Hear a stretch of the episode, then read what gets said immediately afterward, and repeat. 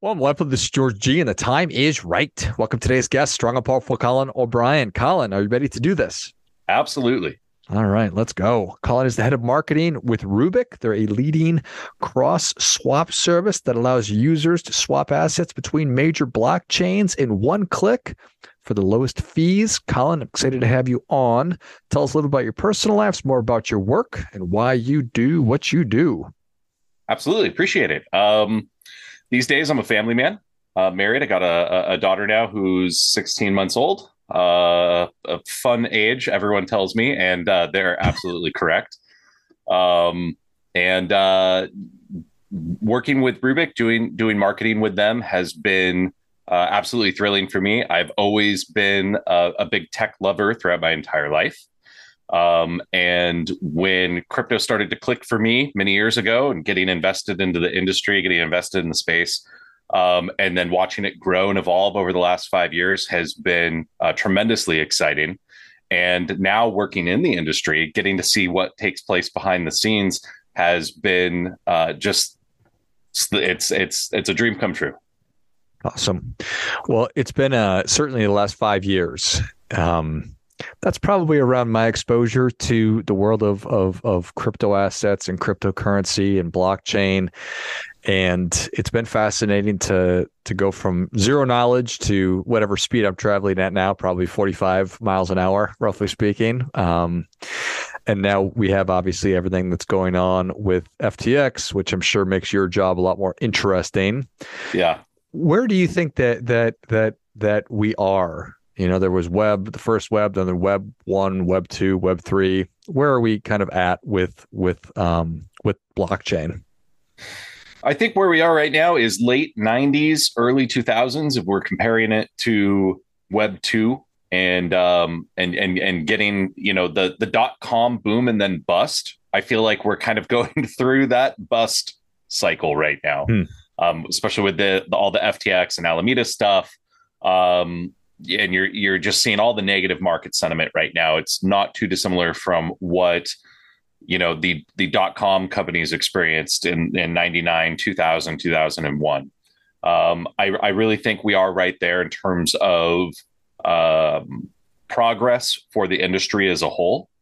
Um, and if you're talking more specifically about potential uh, metaverse, right, V R, A R style interaction for uh, the average person, I think if you'd have told people in the early nineties that they'd be able to pull up in their phone and do all the things we could do today, they would have laughed and said, no, that's like from the Jetsons, you know, that's going to be fifty, sixty, seventy years away.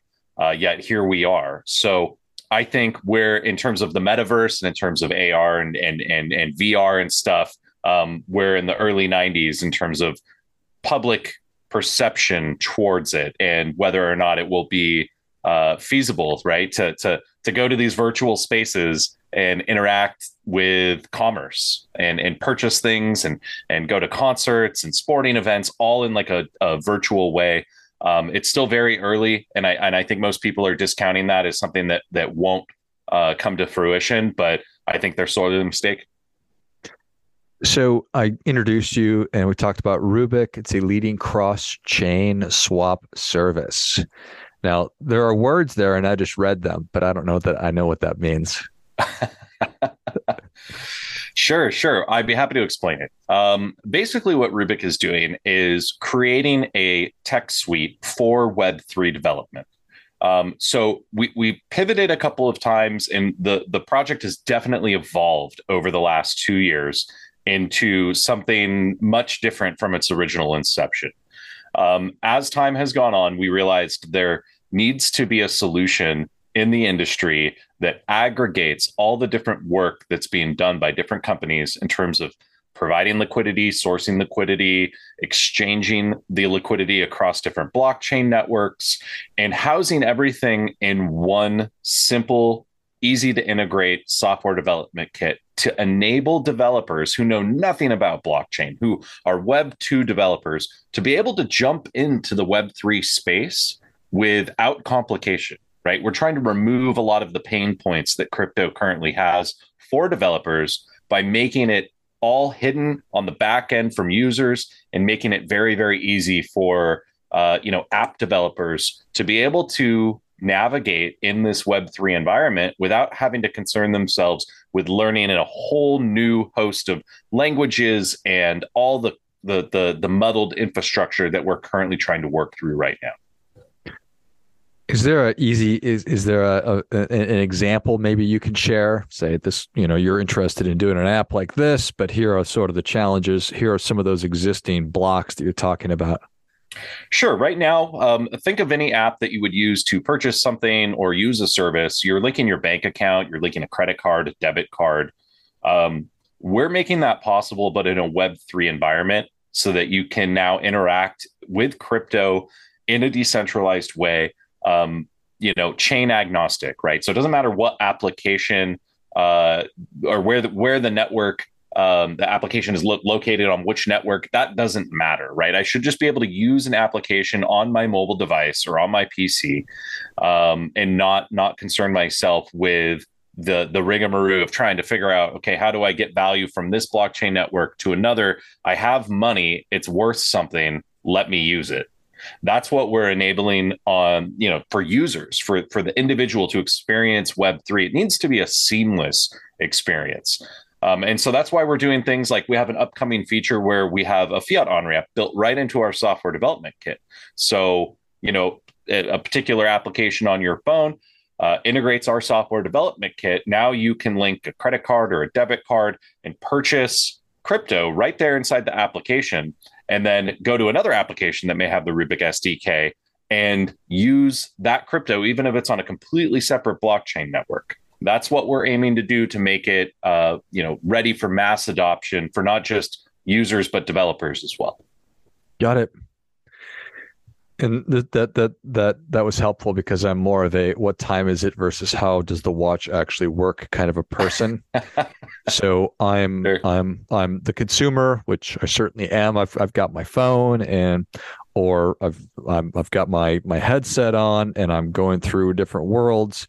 And on my end, I've got, I'm, I'm banking with, with, with Chase. I've got uh, a, a wallet and I want to be able to use those things and buy things in all the different places that I go to. And I don't care, you know, what the back end looks like. I just want to be able to purchase. Is that what we're talking about? Exactly. Yes. And and we're not limiting it to just transferring value between networks. Um, we are going to be incorporating N F T bridges. Uh, for you listeners out there unfamiliar with that acronym, get ready because you're going to hear it everywhere in the, the coming decade. Uh, N F T stands for non-fungible tokens, something that's not divisible. So it represents uh, a digital asset. Um, and, you know, I think gaming is going to be very huge for N F Ts. Um, and eventually, once we get uh, a number of different governments around the world on board with crypto, uh, you're going to start to see things like licenses and deeds and titles and certificates and things like that being issued for as N F Ts. Um, same goes for for normal business, right? Um Uh, invoices, bill of ladings, things like that will be N F Ts. So we're we're trying to build an environment where people can interact the way they do today, but everything is on the blockchain, right? So so transferring N F Ts between blockchain networks, between apps. Again, it shouldn't matter where the app is located. We're we're trying to operate in a blockchain agnostic way. Um, we currently have twenty-six blockchains that are part of the ecosystem, um, and we're servicing over fifteen thousand five hundred tokens. Um, so beyond the N F Ts, beyond moving value, uh, we also want to provide oracles and signals for applications to be able to pull data from multiple sources, whether it be off-chain, it's not on any blockchain network, it's it's getting a data feed from somewhere else, or it's from a, an entirely separate blockchain network. Um, we want to be able to provide that in one comprehensive software package where, again, people can just make it easy to, to integrate Web three directly into their application. They don't need to preoccupy themselves with having to learn about all the nuances of blockchain technology. Got it.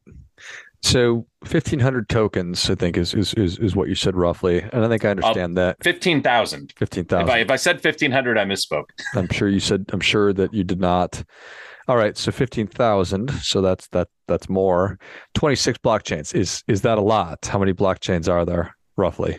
Well, uh, operating mainnets right now, there's around one hundred fifty blockchain networks. Um, okay. twenty-six is a robust amount. Um, and we're going to continue servicing, uh, you know, more and more blockchains as time goes on. I'm one to believe that as we progress and the, the industry matures, that number will whittle down as things start consolidating. Um, but there will be different blockchain networks servicing different application environments, right? There are going to be some networks that cater to data storage. There will be others that cater to uh, commerce, right? Being able to process thousands, tens of thousands of transactions per second. Um, some that are going to be more conducive for gaming, um, and some that may be more conducive for social media platforms, right? So there will be different um, environments that attract those applications based on the logic governing those chains. Um, now, for those maybe not too familiar with, with blockchain tech, you have uh, different block sizes and different times that those blocks will get packed with information and then locked and then put into a sequence on the chain. Um, those all factor in. You have to weigh the pros and cons of, of how big those blocks are and how fast they can be closed. Um, and, and again, those spe- specific parameters will dictate certain environments that attract certain applications. So we see a multi-blockchain future as an inevitability and a necessity just based on the logic and the math that governs the industry as a whole. Um, so, uh, and again, there's going to not just be one chain that has a monopoly over, you know, data chains, right? Like, I'm a firm believer that there's usually two major competitors and then a distant third, all operating, all being very successful, but you you do have usually two to three uh, people in a in a niche space. Um, so we see that evolving and there being anywhere from, you know, at least a dozen, if not two dozen to three dozen major blockchain networks when the dust settles ten, twenty years from now, and apps have kind of consolidated to their respective networks. Is there one Bitcoin or one blockchain that handles all Bitcoin, or is Bitcoin spread across several different blockchains? Well, Bitcoin is its own blockchain. Bitcoin is is the first major blockchain, right? The first one that had uh, uh, Byzantine fault tolerance. Um, and there are wrapped versions of Bitcoin that exist on a number of different blockchains, but Bitcoin in and of itself is like the original Uh, blockchain. It's it's the it's the iPhone one of blockchains. Got it. Okay, thank you. Yeah. So I imagine that security and transparency and all of those things were really, really important up until a couple of weeks ago, and now all of a sudden they're more important or the same?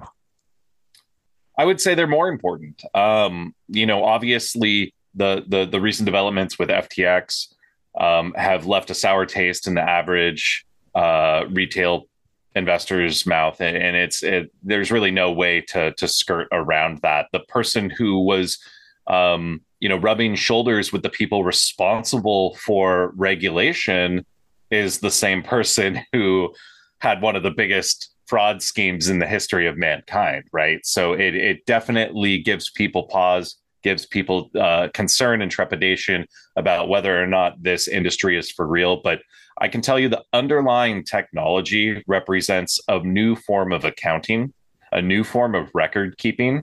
And because this technology exists and because it can offer so many benefits to not only businesses, but the way that governments operate and the way that people interact with each other and the way they can control their data in an ever increasing uh, digital world, There's no there's no going back. Pandora's box has been opened, and this technology is here to stay the same way the internet is is here just to this day. But you had people back in the eighties and, and nineties saying, oh, that'll never happen. People will never do all of their Christmas shopping from their computer at home. That's ludicrous. Um, now, now we have Cyber Monday, right? And, and you don't even do it from your P C. You do it from your smartphone sitting on the sofa drinking coffee at seven a.m. You know? yeah, yeah, it is a brave new world around every corner for sure. And looking back on this time, I think that you described it really well, talking about the dot-com collapse, sort of where we're at. Um, and that was an awfully long time ago, but super interesting. And, and the promise of the blockchain, um, I think that that that certainly makes sense to everybody, and how why we don't vote using it and all that stuff is probably a conversation for another day.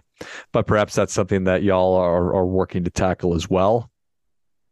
Uh, that's not in the, the the wheelhouse right now. That's not uh, that's not in the dev pipeline. But um, I'm an advocate of that. I'm an advocate of of um, you know major uh, important processes being done on the blockchain. Obviously, there's there's a growing pains that the industry is still going through with all the hacks that have been taking place. Um, it's not too dissimilar from the growing pains that Web two went through in, in the tech industry in the early two thousands. Um, so, you know, uh, collectively as a, as an industry, we're learning from the missteps. Um, and when this tech finally gets dialed in, I think it's going to be revolutionary. This is the next major revolution for mankind. I mean, we just had a communication revolution only thirty years ago with the advent of the internet, but here we are again on the cusp of a finance and data storage, um, you know, revolution. So, so that, that, that makes perfect sense. Um, we talk about swapping assets between major blockchains. That is, those are N F Ts. So it's those non-fungible tokens.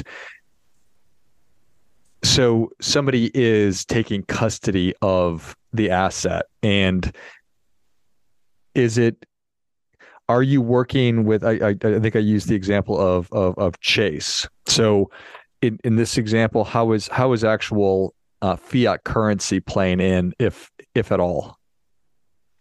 Sure.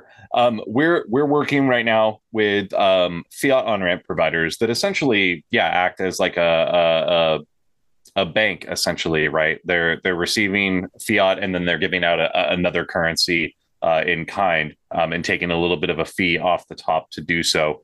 Um, that is important. Right. That is that is that is definitely going to be a way in which we onboard more people into the industry. Um, however, I do think with the trillions of dollars that exist in the world right now as M one money stock, right, that people have uh, in piggy banks at home and their checking accounts and and et cetera, et cetera. How do we get that in mass into the industry? Right. How do we digitize all of the current money that's in the world? That's going to take uh, a government intervention and central bank intervention. And that's uh, another acronym that the average person is probably going to get sick of hearing in the coming decade is C B D C, Central Bank Digital Currency, uh, essentially a crypto that represents fiat currency issued by a country's central bank. And I can definitely see a situation where um, like back in the early seventies, the United States said, "We are no longer accepting gold as legal tender. You have to turn that all in and we will compensate you for it one time, tax free." And, and, you know, they got everybody off, off of gold. Right. And then we shifted away from um, gold backed fiat dollar. Something similar, I think, is going to happen here with C B D Cs. They're going to say, we're no longer going to allow you to use cash as legal tender. Um, your digital dollars need to be converted into C B D C dollars. So, w- you know, work with your bank or go into a, a, you know, a participating bank, and you'll be able to exchange all of the actual cash or digital dollars for a C B D C version of the U S dollar. And then that will extend to the euro, the, the yen, the yuan, the peso, et cetera, et cetera. Makes sense. Only time will tell, Colin. Only only time will tell. But I do, I think that that is going to be the catalyst. Like, if there's going to be anything that gets the entirety of mankind shifted off of our old fiat monetary system, with the, the U S dollar acting as essentially a petrodollar, um, that event with C B D C issuance by governments around the world is going to be a paradigm shift for the entire global financial system. And that's really, I, I is as much as Web three prepares for it, uh, it's going to make our head spins when that day happens, because we're going to have people influxing uh, into the industry by the millions on a daily basis when that happens. Yeah. Well, Colin, thank you so much for coming on.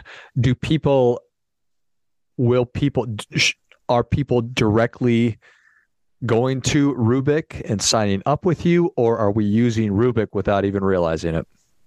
Uh, Currently both. Uh, in the future, the goal is for people to be using Rubic without even realizing that they're using it. It's a it's a full white label solution, um, and fully customizable. So when people do integrate our software development kit, it is um, up to them how they want to present it as a user interface and user experience. But all of the operations happening on the back end will will continue to happen. And, and again, the goal is people won't even know they're using it. But if you want to go use Rubic right now, go check us out. Our website is rubic dot exchange, and our actual uh, application is app dot rubic dot exchange.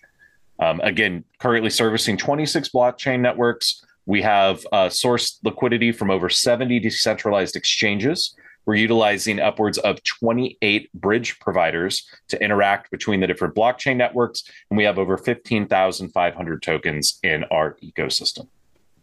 Excellent. Well, if you enjoyed as much as I did, show Colin your appreciation and share today's show with a friend who also appreciates good ideas. Go to Rubic, R U B I C, dot exchange, and also check out app dot rubic dot exchange and educate yourself a little further on what Colin and I have, Colin and I have been talking about today. Thanks again, Colin. Thank you. And until next time, remember, do your part by doing your best.